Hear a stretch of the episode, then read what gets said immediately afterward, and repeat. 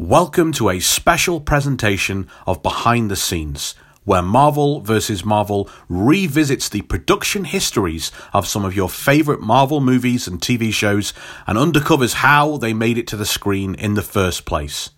If you're joining us for the first time, our full length episodes are packed with the kind of insight and behind the scenes notes on your favourite Marvel movies.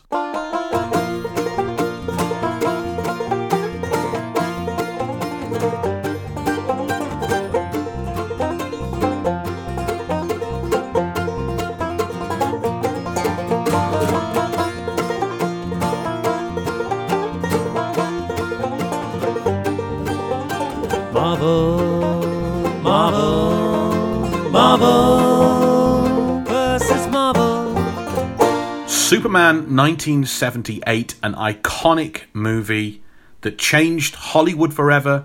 A character, Superman, that, that, that we're going to discover changed comic books and superheroes forever and invented it. Um, but before we do any of that, Will, you're the guy that's got all the inside track on this movie, the behind the scenes of this of this production, which um, which I'm really excited to learn. What can you tell us about this film? Well, Rob, the first. So I spoke to you like I've just met you. Well, Rob. Yeah, it was weird, wasn't it? Well, Rob. Well, I wanted to sound superior, so I thought the best way would be distancing from my, myself from you emotionally, which kind of worked. Okay, Superman. Now we got to remember this is 1978 dollars. Don't know what that means. Uh, the budget for the time was 55 million dollars, and keep in mind, for 1978, that was the most expensive film ever made. it's incredible. Yeah, this was a big deal, but it did pay off. It made at the box office three hundred point five million dollars, which I mean, that's more than a success. That's like a respectable number. like we've we've looked at some movies in the last I don't know 15 years or so Yeah. and you go yeah it's not bad yeah they spent they spent 100 they made 300 Yeah, you make Um, three times back, it's fine. Six times back is it's crazy. If you want, Mm. if you want even crazier, look at Rocky and Jaws. Look how much money they made back. It's crazy, and how much it co- as to how much it cost. Yeah, well, well Jaws, of course, is, is is the first blockbuster. It's the first summer movie, the first blockbuster. It it it redefines Hollywood forever. Um, and we'll handle it in Spielberg versus Spielberg, uh, sister podcast. Yeah, it's it, it's it's amazing to see. Uh, you know, having this having this definitive, quantifiable measure of success. I know I always say it, I know I always bore people to death for how much, but it's just it's just it's just nice to see that this this film was a measurable success uh, financially, but not only that, it was actually critically successful as well. Before we move on to the critical success, though, Yeah. I think it's worth taking just a moment to think about how much faith, um, how much investment was made. There has never ever been a superhero movie before Nope, anywhere, nope. and they are happy giving it the most expensive budget of all time. I think I that's, mean, that's a strength to how how again ubiquitous uh, Superman is in, in, in life. I mean, even at that point, he'd been going for how long? Forty years or so. Yeah, I, I, I- I think also there's there's something um, in the area of knowing that it's hard to know with the production kind because this was made because this came out in 1978 hmm. doesn't mean it was made in 1978.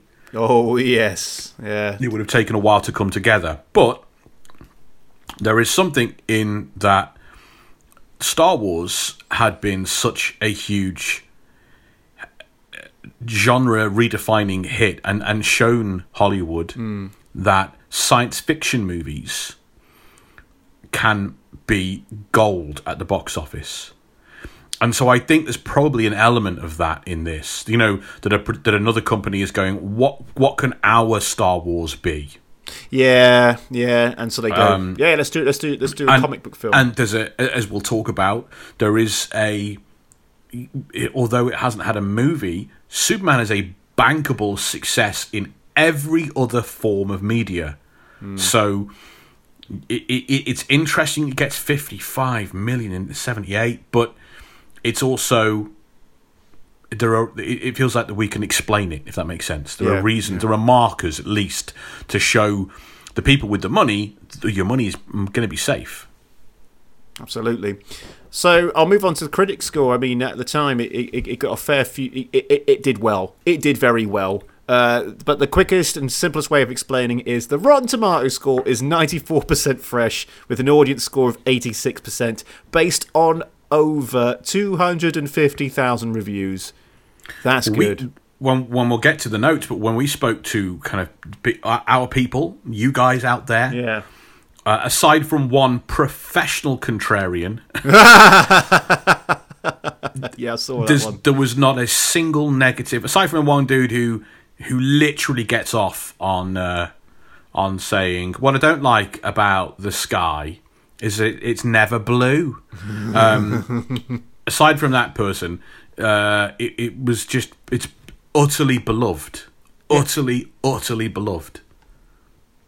and we got quite a lot of uh, div- uh, trivia behind it.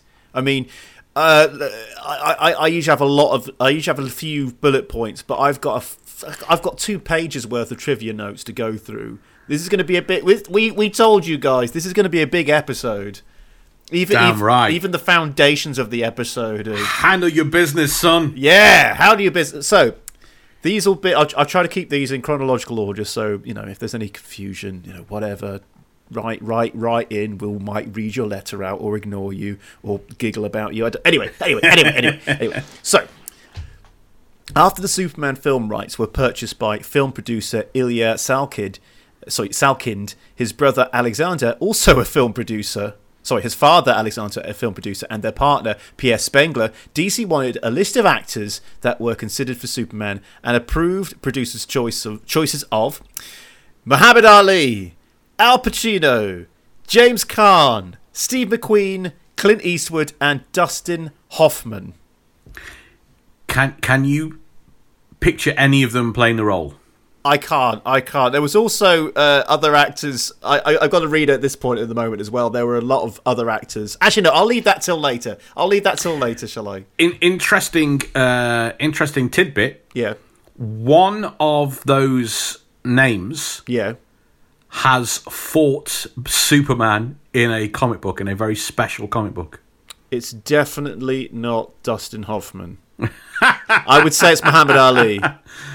Yeah, Yeah, Superman yeah. versus Muhammad Ali, uh, an incredible special one-off story, um, uh, which which kind of really just pointed to the the it, it, I mean uh, the incredible uh, uniqueness of Muhammad Ali as um, as a I don't know more than a public a myth in his own right. Yeah, really, he's again a ubiquitous character.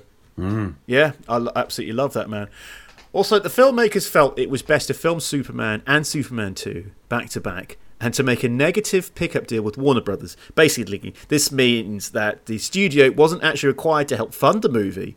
The burden was on the Salkins to make the picture appealing to the studio, so the financial risk was massive. I mean, incredible to think that they're making Superman two, and we see that as we as we'll get Yeah. to right at the start. They're kind of laying the seeds, but they're making. You might think, oh, Lord of the Rings. That's the time when they really did all movies back to back, but they were doing it right here in '78. They, they And again, with- how much faith have they got? Exactly. I mean, they did it again with Back to the Future two and three, but I mean, they already had the success of number one, you know, Yeah, yeah. But hey, also um, interesting one uh, bit. Uh, Godfather writer Mario Puzo uh, wrote the initial script for Superman one and two at a combined length of 500 pages. Uh, for people at home who, who, who are not in the know, uh, as a general rule of thumb, screenplays typically run from 90 to 120 pages long, one page per minute. So that's too too much. Uh, Donner recalled that it was disparaging. It was just gratuitous action. I'm reading this thing, and Superman's looking for Lex Luthor in Metropolis, and he's looking for every bald head in the city. And then he fl- and then he flies down and taps a guy on the shoulder, and it's Kojak, Telly Savalas, who hands him a lollipop and says, "Who loves you, baby?" Wow. That is fantastic. I would very much have liked to have seen that. Um, but you shouldn't be surprised. I mean, uh, Mario Puzo had a lot of um, uh, heat on his name after The Godfather, but it's important for everyone to know has anyone who's ever tried to read the Godfather novel, Mario Puzo is not a good writer. I enjoyed it. I, we keep having this thing every time his name's mentioned. I, I actually enjoyed the Godfather book. It was a bit silly in places. It's compared- trash. It's airport trash novel. It's, about Dan the mafia. Brown. Of course, it's airport trash. And Good point. And it's Fair better point. than Dan Brown. I have read Dan Brown, and Dan Brown is awful. The famous man looked at the red cup. yes, I was in my head going, "He's going to say it. He's going to say it," or am I going to say it? Anyway, anyway. The Salkins' plan was always for two Superman films to be shot simultaneously, but because of the immense number of sets and effects needed to achieve that, Donner had to break the filming up into manageable pieces. To make it all work, seven different shooting units were filming at the same time. That's huge. Huge, with Donner driving back and forth between them on a golf cart. Amazing. Uh, also, Ilya wanted to hire Steven Spielberg to direct, but Alexander was skeptical, feeling it was best to, and I quote, wait until Spielberg's Big Fish opens. Yeah, can, I, I would I would have really loved a Spielberg Superman. I would have really enjoyed that. that, that would. That, oh, yeah, he has this wonderful way of doing physical comedy that doesn't ruin. I, I don't know tone. who'd be chasing him. It, someone would be because it's a Spielberg movie. They're all chases. But I would be very excited to see a Spielberg oh, Superman movie. Would have loved that. Jaws was very successful, uh, prompting the producers to offer Spielberg the position, but by then Spielberg had already committed to Close Encounters of the Third Kind and was also now out of their price range. Well, yeah. yeah, absolutely. Oh, I, I got to watch that film again, Close Encounters of the Third Kind.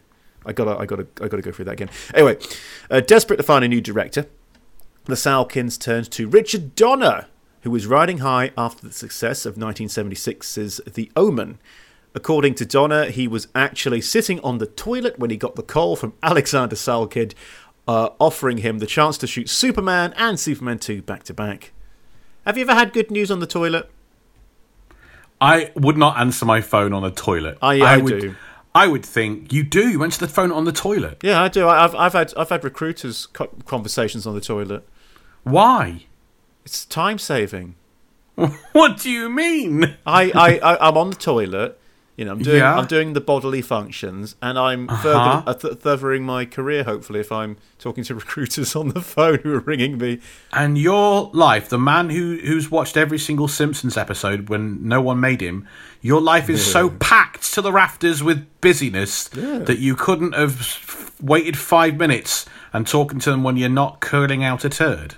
No, I've got to do that. I'm currently going through all episodes of Frasier. I haven't got any time to do anything else. Jeez. Disgusting. Thank you very much. In 1975, Brando signed on as Jor-El with a salary of $3.7 million and 11.75% of the box office gross profits. That's insane. It's insane. Eleven, nearly twelve percent of the gross. Yeah. Oh, to- the, the gross profits, Wow, which just- totaled $19 million. He horrified Salkin by proposing in their first meeting that Jor-El appear as a green suitcase or a bagel with Brando's voice. But Donner used flattery pers- to persuade the actor to portray Jor-El himself. Uh, okay, okay. One of two things happened here. yeah. Either it's I don't I do not think he's insane. You really don't? I know uh, no no no. I know he's very eccentric, but I don't think he's insane. Here's what I think that is. That is either like he's he's a he's a he- he's a crusty old dude who has utterly no concept of science fiction other than science fiction. Yeah, it's that weird crap. ah, yeah. yes. It's that weird Yeah, crap that yeah. kids like, the teens like weird crap. Yeah. Or here's my other one. That is F off. That's an F, those are F off terms. Okay. I know comedians who have that with their agent. If anyone approaches the agent and says, "I love this n- name comedian and I want them to come and perform at my wedding," that is the worst idea for every single person involved. Yeah, right. absolutely. And so I know comedians who would never, ever, ever in a hundred in hundred years do a wedding gig, but they instruct their agent to have an offer which is it's an f off money. So it's yeah they'll do it, but it's eight hundred quid or whatever it might be, Yeah. a grand, two grand, depending on what how big you are, five grand. So the you're telling the person go away, but if they're gonna do it, it, it you're gonna make the deal so good for you that it makes up for the fact you absolutely desperately don't want to do the movie That or makes the perfect wedding. sense. Yeah. So that's what this reads to me as. It's an, a ludicrous sum of money followed by two ludicrous suggestions creatively. That's Brando saying, I don't want to do this film. He, he made too much money by that point anyway. He was he, he could do whatever he wanted. Hmm. Yeah. In the end, Brando's ten minutes of screen time earned him a flat fee of as- uh, 3.7 million, along with the percentage of the movie's box office gross, which resulted. Oh, it says different here. I've written this down wrong. 14 million. Well, anyway, 14 million, 19 million, whatever. It, it's No, no, like- no, no. What it's meaning is, oh, it's total and totaling. Oh, yeah, okay. I've re- ignore my notes. However, despite ultimately being paid more than one million dollars a day, Brando still felt he was being shortchanged and tried to sue the producers for an additional fifty oh, million, God. Which is why I've he never heard that. yeah, which is why he doesn't appear in the sequel. He he doesn't he doesn't appear in the sequel. Um, I, there's there's two little tidbits here that I, I picked up that I really love. Uh, one of them is Roger Ebert because I really love whenever I research these films. Roger Ebert always has something funny to say. Film reviewer Roger Ebert commented on this. He basically said Brando was allegedly paid three million dollars for this role, or judging by his dialogue, five hundred thousand dollars a cliche. Boo, boo! Grumpy old Roger Ebert. I like never liked science fiction. Boo! I like it. That's a that's a great measurement. I like that. It's better than the metric system, measuring on cliches. Also, uh, Marlon Brando refused to learn his dialogue. Imagine paying that much money and then they said, "Nah, I'm not going to do it properly." But he refused to learn his Oh, dialogue. God. Yeah, telling Richard Donner that it was the only that uh, it was the only way to keep his performance authentic. So his lines had to be written on Baby Kal-El's diaper for him to read while the cameras were rolling. He doesn't want to make the movie. That's what he's doing. He wants to get fired. That's amazing. Just imagine having that much sway. I'd love that sway. I would. Oh. I would love that. Try it on this show. See what happens. Don't think about it, Will. I'm not going to learn any of the production notes. I'm not going to watch the movie. Not gonna I'm turn just the gonna webcam riff, on. baby. Not even recording. Uh, Gene Hackman, obviously, uh, was in the film. He's great. Uh, refused to shave his head for the role. He even refused to wear a ball cap in most of his scenes, which is why Lex has a full head of hair for most of the movie. Except Hackman decided that the character would wear a bunch of wigs to imply he was a bald man underneath them. I'm going to challenge that at the end. You are. Did, did, did you hear about the moustache thing as well? I didn't include this uh, in there, but I found it after. Um, he he he, he had a moustache at the time, refused to shave it off. So I think Richard Donner uh, said, "Look, I'll shave mine off if you shave yours off." So he came in the next day with no moustache, and then Gene Hackman decided, "Oh, I'll shave mine as well." And then revealed, then Richard Donner revealed he had no moustache; it was a false one all the time. I was like, "What a great, what a great uh, little con. uh, Donner's great. uh, con that was. Anyway, al- also, uh, back to uh, the casting. Almost every single major star at the time was considered for the role, as well as the names we mentioned. We had Which, which role? Sorry. for the role of Superman. Uh, Robert Oh, really? Robert Redford was offered a large sum of money, but felt he was too famous. Burt Reynolds also turned down the role. Sylvester Stallone was interested, but nothing came of it. Paul Newman was offered his choice of uh, roles of Superman, Lex Luthor, or Jor-El for four million, but turned down all three roles. Both Neil Diamond and Arnold Schwarzenegger lobbied hard for the role, but were ignored. Uh, also, uh, actors approached. Just we- weirdly there. Yeah. Arnold Schwarzenegger now the, bo- the the physical body type of Superman has changed so drastically in the comics over the years. Yeah. That now Schwarzenegger would pro you know in his prime would probably be just about hench enough to play how the character is ridiculously drawn these days. um, although he'd be too short because Schwarzenegger's a short guy. I don't know. He doesn't. uh, Schwarzenegger, even though I like some of the stuff he says, uh, he doesn't. He doesn't. He doesn't have that pure feeling that Superman has. No, it would be Conan the Superman. It's Conan is Conan the Barbera Super. There we go. Uh, and a, a couple of interesting ones that uh, were all, uh, actors who also considered were uh, Christopher Walken and Elton John. Wow. Can you give me Christopher Walken as Superman? Uh, he's going to say. Um, What, what's a, what's a famous Superman line that I could do? He's going to say, uh, "Don't worry, Lois, I've got you." Hey, don't worry, Lois. I got you. Actually, that started to morph into John Travolta at the end. Uh, Jesus Christ! South Park doing.